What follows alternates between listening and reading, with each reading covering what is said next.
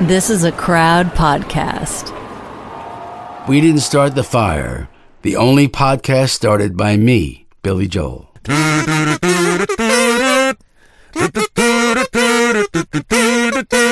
Birth control. Ho Chi Minh, Richard Nixon back again. Moonshot, Woodstock. Watergate, Tricky Dicky back for his third appearance. Hello again, and welcome to episode 102 of We Didn't Start the Fire, the history podcast that recklessly adopts Billy Joel's hit song as our marching orders to the biggest headlines, heroes, and villains of the late 20th century. I'm Katie Puckrick. and I am Tom Fordyce. Tom, how did we get to where we are today?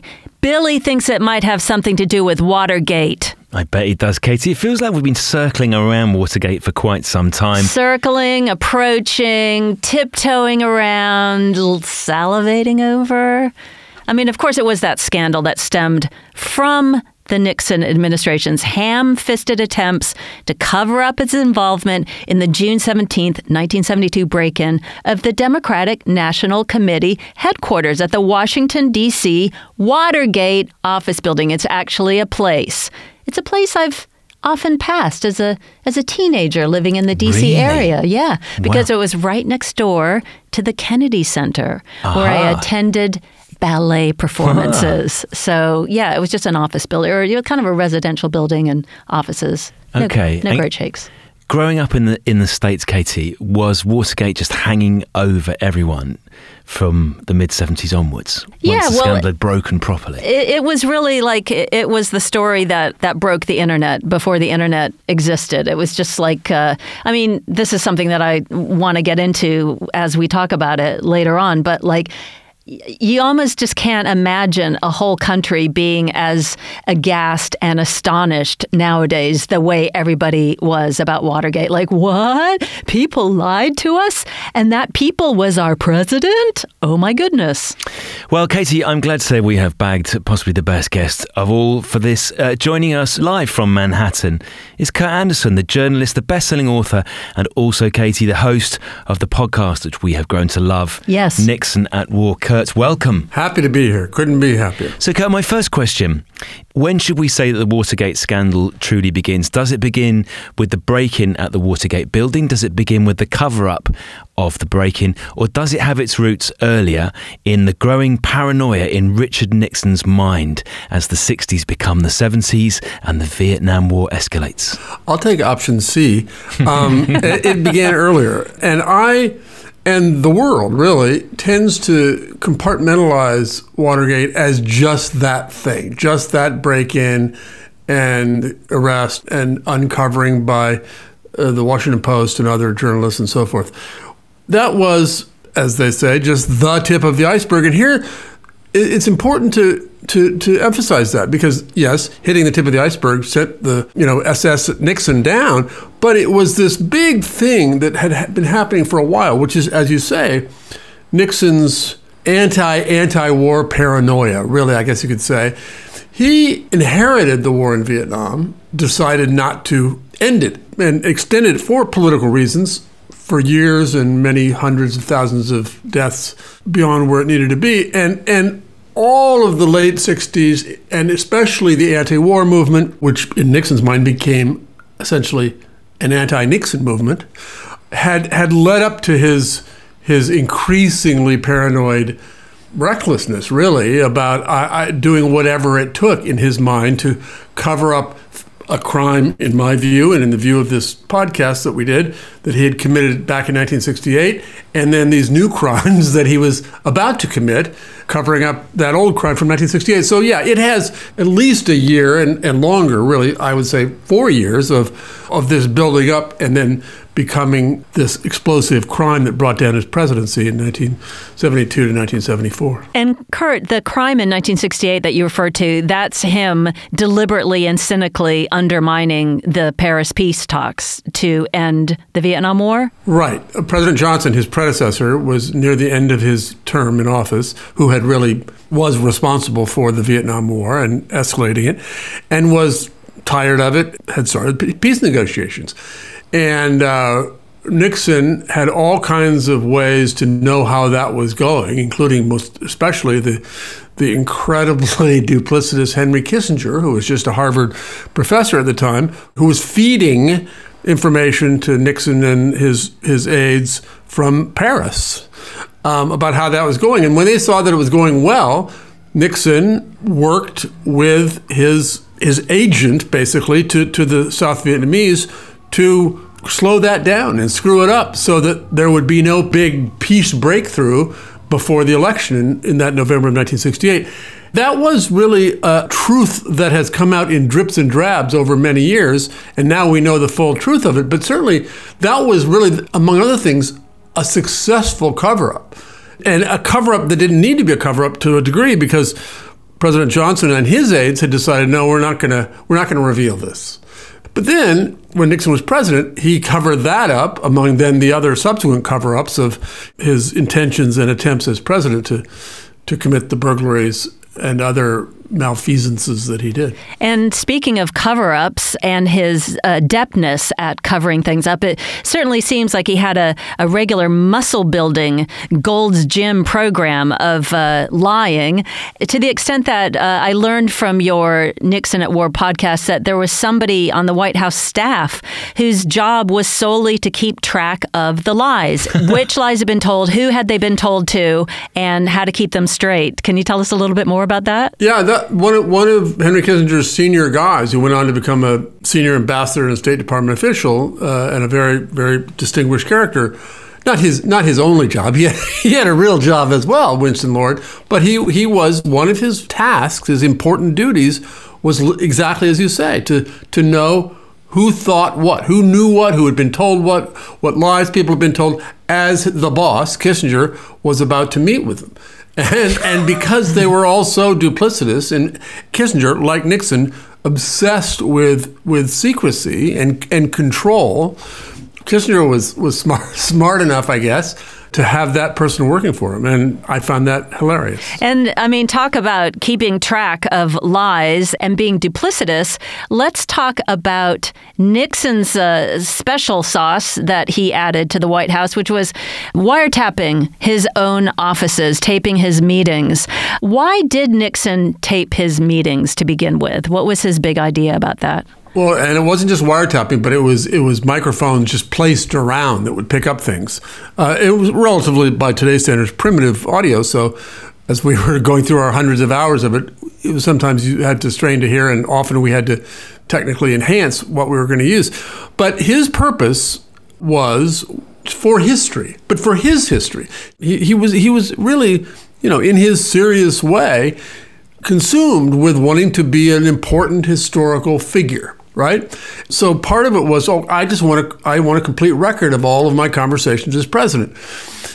Then, when he heard that Henry Kissinger, his partner in this, was going around town, around Washington, telling everybody that it was he, Henry Kissinger, who was opening up the U.S. to China, solving the war in Vietnam. Nixon's an idiot. He decided, well, I'm not going to let Henry get away with that. I'm, I'm going to I'm going to put in. I can't help but do the impression, can I? I'm, I'm going to put in uh, tape tape recorders, uh, and and did so in early '71. Everything was being taped. No president had ever had ever done that. It was yes, it was paranoia, but also self-aggrandizement, paranoia about his partner Henry Kissinger, the national security advisor at the time nobody knew about those tapes until well into the Watergate investigation and the Watergate hearings, which was probably the single most dramatic moment of those Watergate hearings in 1974, the revelation of their existence. Yeah, hoisted by his own petard. There are so many darkly tragic elements to Nixon's life, Kurt, and to his character. And the thing that puzzles me, because we've done earlier episodes about Nixon's rise, Katie, is Kurt, he desperately wants to be president and he suffers the slings and arrows of his own political misfortunes. But when he finally becomes president, it doesn't seem to make him happy. It seems to make him more paranoid. Why is this? Well, it's it's a good question, and it's true. He he was a he was a damaged person. You know, he was a, he, you know he had this basically abusive father and this sweet Quaker mother, and all kinds of reasons he he was he was damaged and insecure, and he came from the wrong side of the tracks in a crappy little town in Southern California and was, was envious of and resentful of all the, the Kennedys and the Ivy League types and all that. So he had all that roiling away in there as well. I mean, all that said, I think it's important. People don't really realize he was a very successful politician, not a natural politician whatsoever, but he was very successful and got into the Congress, became vice president at a very young age in 1952. But he, he was never, in a national way, beloved. And he lost the presidency narrowly in 1960, then lost the governorship of California in 1962, and he looked like he was over but no. and he felt starting in the in the 50s really defeated by the liberals, defeated by the elite, defeated by the media. So as he is victorious and triumphal, he doesn't feel it and does this these overreaches and into criminality. And one of the greatest episodes of snatching defeat from the jaws of victory that I think I know about in history. Absolutely. Secretary of State Henry Kissinger, such a big character in your podcast series, Nixon at War. I'm sort of thinking of him as the, the Sundance kid to Nixon's Butch Cassidy, uh, but maybe your Iago to uh, Othello is a better comparison. Kissinger is described as manipulating Nixon, shamelessly pandering and playing to him. Did Kissinger have a role in the Watergate scandal, or was he just dealing with foreign policy? He didn't have much of a role in the Watergate scandal, and he, and he just didn't. That was not his role. His role was was what Nixon wanted to be doing, right? Which is making the big play to China and the Soviet Union and these changing the world and moving the chess those chess pieces. That's what he did. Mm. But his involvement in all of this stuff was, as we hear on these extraordinary tapes, of his just being, you know, the world's greatest sycophant in these phone conversations with Richard Nixon saying how, how great you are, Mr. President. What a great speech that was, Mr. President. And on and on and on, over and over and over again, hearing these tapes is just remarkable to hear that. So, so he played him, of course, but in terms of actually being involved with the so-called plumbers and the burglars, and the, he was not part of that at all. And he could easily and did uh, distance himself from it. So let's talk then, Kurt, about the break in on the 17th of June 1972 on the Watergate building. Why does it happen? Well, it's a good reason. And it, it wasn't it wasn't as though Richard Nixon, as far as we know, was in any way planning it, right? Or, or that oh, we have to get into the Democratic headquarters in this building and find out what they have on me, or whatever whatever his minions were interested in finding. It happened as just one operation, right? It wasn't probably in their view wasn't even the most important operation of this thing called the plumbers. And it was called the plumbers because there was too much leaking. Both Kissinger and Nixon were obsessed with leaks to the press, with, with people in the administration talking to the press. He was obsessed and wanted to stop it. So they created this thing called the plumbers that consisted of various shady figures, you know, former CIA agent, former prosecutor, former cops, anti Castro militant soldiers, and so forth to do whatever's necessary, and most especially committing burglaries. Right away, and again, one, one, one of the successful cover ups when the Watergate happened was a, a break in that Richard Nixon, as president, really did order and never took place at this think tank called the Brookings Institution. But so that was happening, and then Watergate was just one of the next ones that they planned. And so they went to plan and put bugs in the Democratic National Headquarters. And again, the context of this is interesting too, right? Because it's okay, it's June 1972. Richard Nixon looks to be, and subsequently absolutely overwhelmingly was, cruising to reelection. It wasn't like it was a squeaker and he was going to find something out that he yeah. could use to finally pull it off and, and win the election. He was going to win, and he did in its gigantic historic landslide. An important note because it's evidence of the paranoid sense of all of these people, the Democrats, the media, the liberals, being our enemies, our enemies who justify criminal action against them.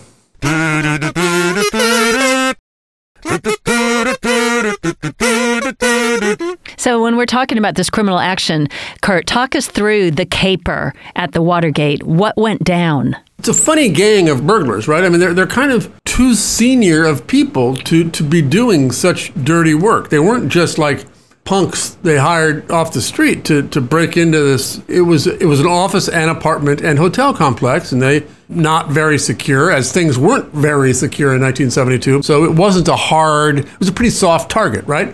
And so middle of the night they were there planting devices at the Democratic headquarters. It was discovered by a security guard, and uh, the rest is history. And and and it wasn't immediately like, oh, these guys are arrested, and you know, oh, oh they, they work for the White House. It was it, it wasn't that clear, right? You know, it was a third-rate burglary. It didn't seem like that big of a deal immediately until as you say, everybody was paying attention and it, it, it, broke the non existent internet of 1972. It's interesting that Bob Woodward and Carl Bernstein of the Washington Post in 1972 had reported that the FBI had determined that the Watergate break in was part of a massive campaign of political spying and sabotage on behalf of the committee to reelect Nixon. I love that. It's uh, the acronym is CREEP, and uh, nothing happened. Like the revelation was out there, but his campaign was never jeopardized, and uh, he was reelected in in November by a huge landslide. So I'm wondering what tipped the balance was it just an incremental gathering of more publications and journalists and media members going, "Huh, this is funny"? Yeah, it was. It was that, and that's and that's why you know journalists all over the world, but certainly American journalists took such heart in a journalistic success, an investigative reporting success. Now, as so much of investigative reporting is is true of, helped along by figures in government, the so-called deep throat uh, source, who was Woodward and Bernstein's main guy, was an FBI official.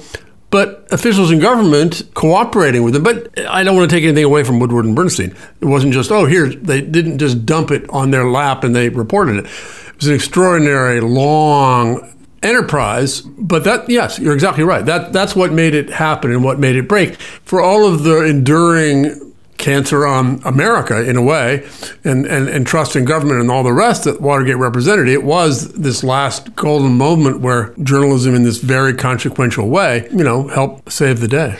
And speaking about the cancer on America, and certainly the uh, the sickness within the corrupt political system, the cover-ups started to happen. It was kind of a whack-a-mole situation where I guess by this stage Nixon was aware that uh, the break-in had happened and uh, there were orders to kind of try to contain things, and it made already bad things much worse.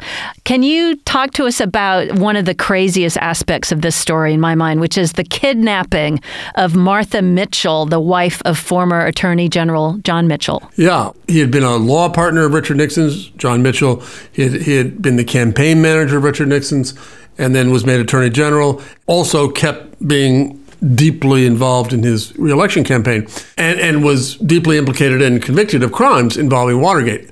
His wife was this pistol of a gal, as I'm sure people called her. In bits and pieces, I don't, we don't know really how directly from her husband, John Mitchell, she found out what was going on, but she found out, basically tried, attempted to blow the lid off it for her own reasons, and was forcibly locked away, suppressed, prevented from telling the tale as it was happening. Wasn't there a, a, funny detail that she was actually on the phone trying to drop a dime on the situation where when the security guy who was hired to protect her yanked the phone out of her hand and bundled her into a car? It was reality made for movies. Yes, indeed. Why does it take so long to unfold this scandal, Kurt? Lots of reasons. I mean, they did. A, he was the president and the massively reelected president, so he had many means at his disposal to keep a lid on it. It was, in many ways, at the time, unthinkable the extent to which Nixon and the Nixon administration went, coming on the heels of, of the war in Vietnam, which was a differently and probably more profoundly disillusioning uh, moment about the powers of the American government people didn't want to believe it. I mean, some part of it was that people didn't want to believe that their leader, that their intelligent leader, their leader opening up things with China, their leader who, by the way, was in many ways and domestically one of the most liberal presidents of the last 70 years, was as as vicious and as much of a gangster as his fiercest critics had portrayed him. So as the scandal is accelerating, we know that Nixon was paranoid beforehand. How is Nixon reacting as the scandal develops? Well, just I mean, it's it's a cascade. It's a it's a it was paranoia that led him to commit the crimes, And then, of course, what happens when the crimes are beginning to be found out? It ratchets up. It was this this terrible synergy, right? And during this period, he drank more and more, and and and became unhinged in lots of ways and kind of delusional about things. And and so it it manifested in, in ways that was ever more visible to those around him from Henry Kissinger to to aides. He was clearly off the rails in terms of how he was feeling and how cornered he was feeling. Because at a certain point, he was cornered, indeed. So the cover ups start to get layered with cover ups of the cover ups. And Nixon forces resignations of his closest aides, Haldeman and Ehrlichman, and also his counsel, White House counsel, John Dean. Then uh, the next cascade is that the fact of Nixon's taping conversations comes to light. How does that happen? That happens with this junior aide named Alexander Butterfield, who the committee who had been investigating this, the, the committee began meeting in early 19, in 1973. So, you know, nine months after the break-in, they found this guy Alexander Butterfield, who who at that point, lots of people over the course of early '73 to 1974, uh, lots of people started talking in the White House, and he was one of them. One of his jobs had been to oversee this this taping, this recording system. When they found this, you know, obviously it was a moment of of high drama and excitement among the Watergate investigators that we don't know what's on these tapes, but my God, it's every it's got to be everything. It's there there there have to be smoking guns here, and indeed there were. One of the things I came across when I was doing research for this episode is a delightful little picture that I'm showing to Tom here of uh, microphones, tiny microphones hidden inside tubes of chapstick. So it was very cunning, a little bit James Bond, and quite prosaic. It's pretty extraordinary. And and again, it's it's funny, right? I mean, the, the paranoid guy who thinks he is being spied on. In this case, spies on himself, and that spying on himself, effectively surveilling himself, yeah, uh, provided the means to his end, which is you know. Couldn't make it up. The th- yeah, you can't make it up, and uh, he's his own worst enemy. The first thing that is released aren't the tapes themselves, but transcripts of the tapes, which they are scrupulously editing at the White House for um, swear words, because you know you have to maintain some sort of sense of propriety.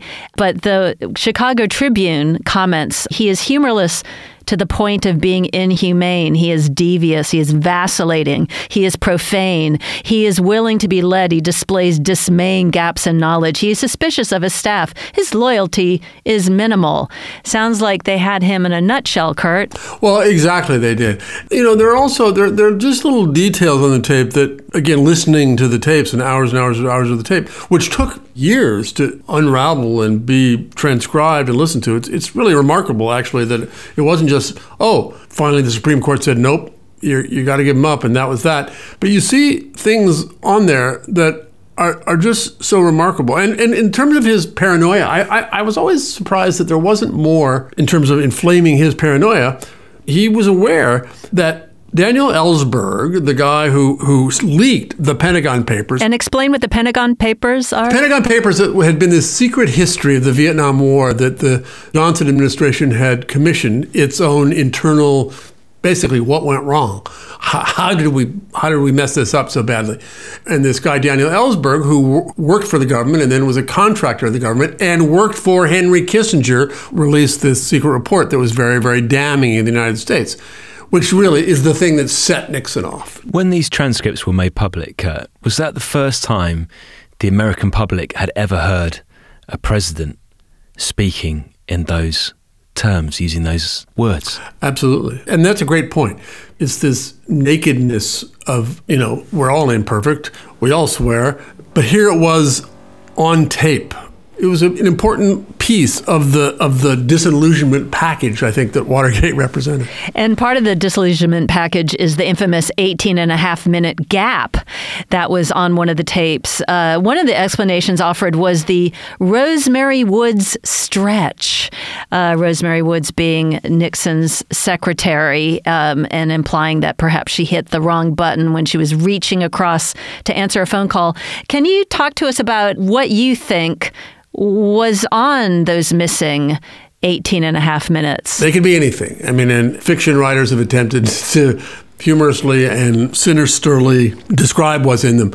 You know, it is interesting though, gi- given how damning the the hundreds of hours of tape that were released Right. are. What the heck was th- were those 18 minutes? Who, who knows? Because we don't we don't really know the context. Because 18 minutes is a long time, right? It could be any number of visitors, calls, Haldeman and he plotting X, Y, or Z. We don't know. What is the point of no return for Nixon, Kurt? Is it the smoking gun tapes? The point of no return in terms of the criminality that led to his what would have been his impeachment and conviction and, and was his resignation was when he started okaying and was taped okaying the cover up and the payoffs and so forth to cover this up. In terms of him knowing uh, he's a goner, maybe even into the summer, he thought, no, no, I can, I can still, you know, Haldeman and Ehrlichman, all these guys, they've, they, they've, they've all taken the fall for me. I, I'm gonna, I'm gonna get through this. But I suppose it was when Alexander Butterfield appeared before the committee and, and described the tapes, and they got the tapes. At that point, it was absolutely the norm of return. At that point, it was how long does it take for this to end? So the impeachment talk began, and how did the resignation go down? The, the articles of impeachment were drawn. He was, and that that would have proceeded and would have undoubtedly gotten the necessary two thirds of, of the Senate to vote to convict, and he would have been gone. So before that ever all any of that happened, uh, the senior Republicans went to the president and said, "Mr. President, this is over. You got to leave. There's no point in, in uh, fighting this any longer." And he said, "Yep, sorry, bye. I resign." That happened pretty quickly and it allowed everybody to take solace, really, in, in how Watergate ended, which is look, it worked. The system worked. When I was boning up on this episode, Tom, I came across this photograph of Nixon's resignation day lunch.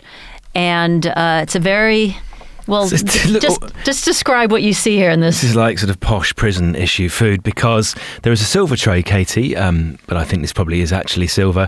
He's got a glass of milk as if he's an eight year old boy.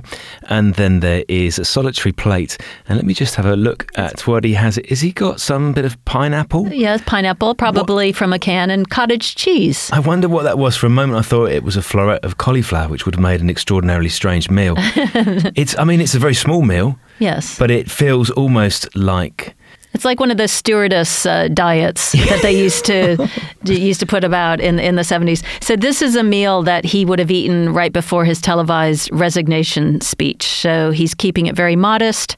And then there's also another photo that you can find on the internet of uh, him standing on the stairs to Marine One, the chopper, and he's doing the the double peace sign arms with the the hunchy shoulders, the signature Nixon move. victory signs. Victory signs. Oh, signs. yeah. He was doing he was doing Churchill, man. No, that that that thing was was essentially his version of the Donald Trump thumbs up. Yeah. it always looks so uncomfortable. Yeah, it looks so, especially with the fully but, buttoned up suit. Yeah, undo the suit jacket first, Richard. Yeah. So, how does the resignation play in America, Kurt? The resignation is is a great relief. To, at, at that point, his his his approval was down to the hardest core of twenty or twenty four percent or something. Again, and not to make everything about the present, but it's interesting to remember that he still had twenty odd some percent of people who didn't want him to resign and supported him, and that's not in small measure because of what, how he had conducted his presidencies, which is to say, setting up this us versus them, of us versus the protesters, us versus the hippies, us versus the media and the liberals, and all that.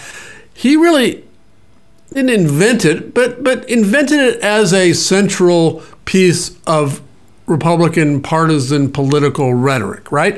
But anyway, for the seventy-five percent, it was a relief, and maybe for even some of those that hardcore it was a, it was a relief that, as the phrase went, the long national nightmare is over. I think that was the sense. I mean, days later, essentially, his his successor Gerald Ford pardoned him. It was probably one reason that Gerald Ford was not elected president two years later. But people wanted to be done with it, and so I think they didn't spend a lot of time worrying too much about the pardon as a new thing to be upset about. It was like, okay, this is enough. Let's re- let's move on. And so Richard Nixon never had to serve any time, or he kind of ducked out on having any charges. But there was legal action against Nixon administration members, Elif Haldeman and Ehrlichman, twisting in the wind because uh, apparently he had promised them pardons. It does seem like a, quite a lot of people served time, served some hard time. Oh, li- literally dozens. So he didn't, of course, and and not only did he not, but he he never remorse, contrition, admission of guilt. No, and, you know, I mean never. He, he did really. that. He did that uh, interview with David Frost in 1977, which the famous thing he said there was, "When the president does it." That means that it is not illegal. I mean, that's a stunning get out of jail free card. I, I mean, why did he even do that interview? Did he just think that he was blameless and he just needed to pronounce his innocence? Well, like like so many evildoers who don't think of themselves as evil, which is to say, nearly all evildoers, he wanted to just get his side of the story out, and and thought he had a, a reasonably sympathetic, you know, interlocutor with David Frost, but had the time, the hours to to talk it through with him and lie about various things, including, for instance, my hobby horse, his, his attempt to queer peace in 1968. But um, no, I think that's why, and and and also like he'd been nobody, right? He'd been he'd been erased for three years. Eh, gave him a chance to be in the limelight again. In the course of our podcast, Casey, we've we've wandered through post-war history. I'm just wondering, Kurt, is Watergate one of the most critical moments in the way that America changes, in the way that America feels about itself in this whole post-war period? Yes, especially if we define Watergate as I do in in the in my podcast in this broader sense of of the paranoia and turning one's domestic adversaries into enemies and this kind of ferocious cultural class based schism between the educated and the uneducated and all the rest that we're still dealing with more than ever today. So, to the degree it encompasses that, which is to say the whole Nixon presidency, capped off by Watergate and the challenge to the very legitimacy of our democratic norms and rules and laws, then yeah, it was this this milestone moment. And, and so many of the of the roots of our deepest problems as a nation and society now are visible in the, in all the various ways in those in those several years capped off by what we know as Watergate. Kurt, if Watergate happened today, I mean, after all the excesses of Donald Trump and his flavorful reimaginings of mores, would we even bat an eye? Would it have that impact it had back then? Well, and the short answer is no, because the slightly longer answer is that arguably, you know, the aggregate of, of crimes and, and rule breakings and norm smashings that the Trump administration did are equal to or greater than, in objective terms, what Richard Nixon did. And, you know, we batted an eye, but, you know, he still has lots of people who think he's great.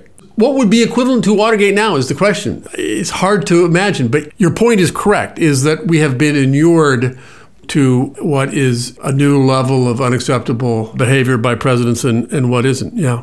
Casey, I think we were both looking forward very much to uh, this episode, and it hasn't disappointed. No. Kurt Andersen, thank you so much for joining us. It's been wonderful.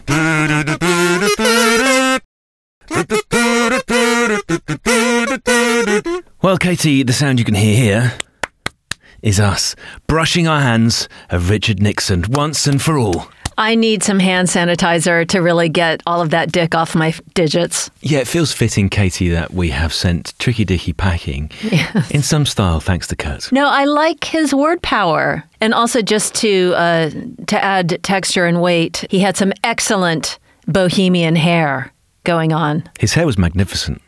I don't think there's any other word for it. Uh, okay, let's get back to business. If you would like another podcast to listen to that does not feature Kurt Andersen, uh, make sure that you listen to our other Nixon episodes, Richard Nixon Back Again, and just plain old Richard Nixon. Or you can check out Kurt's podcast, lots of Kurt on there and his hair, Nixon at War. Or if you're entirely Nixoned out, Kennedy or JFK Blown Away.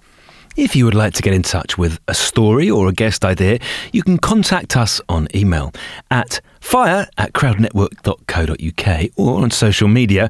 We are at Spread That Fire on both Instagram and Twitter. Do not forget, dear listener, to check out our magnificent merch collection at spreadthatfire.com. Shoppers, if you want to be listeners, our next episode is punk rock.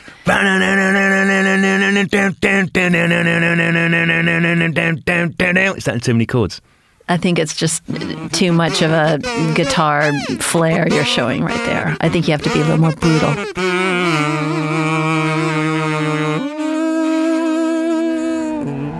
Crowd Network. A place where you belong.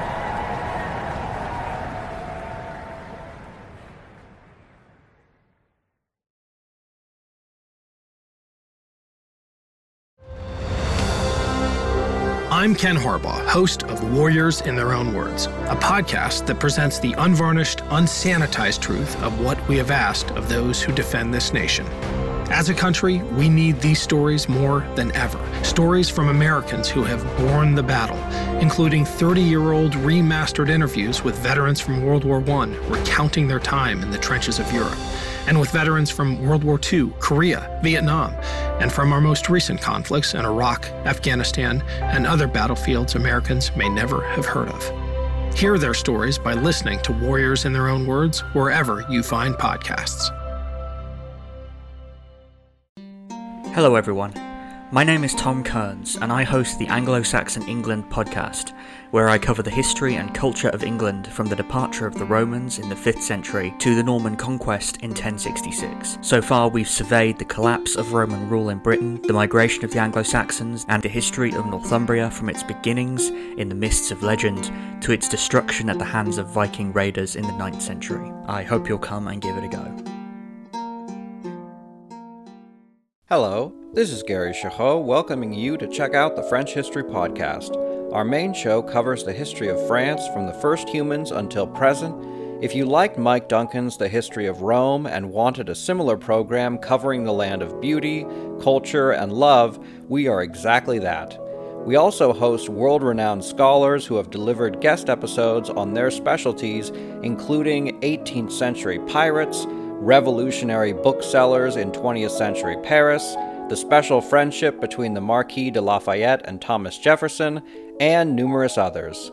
Learn what you love and listen to the French History Podcast today.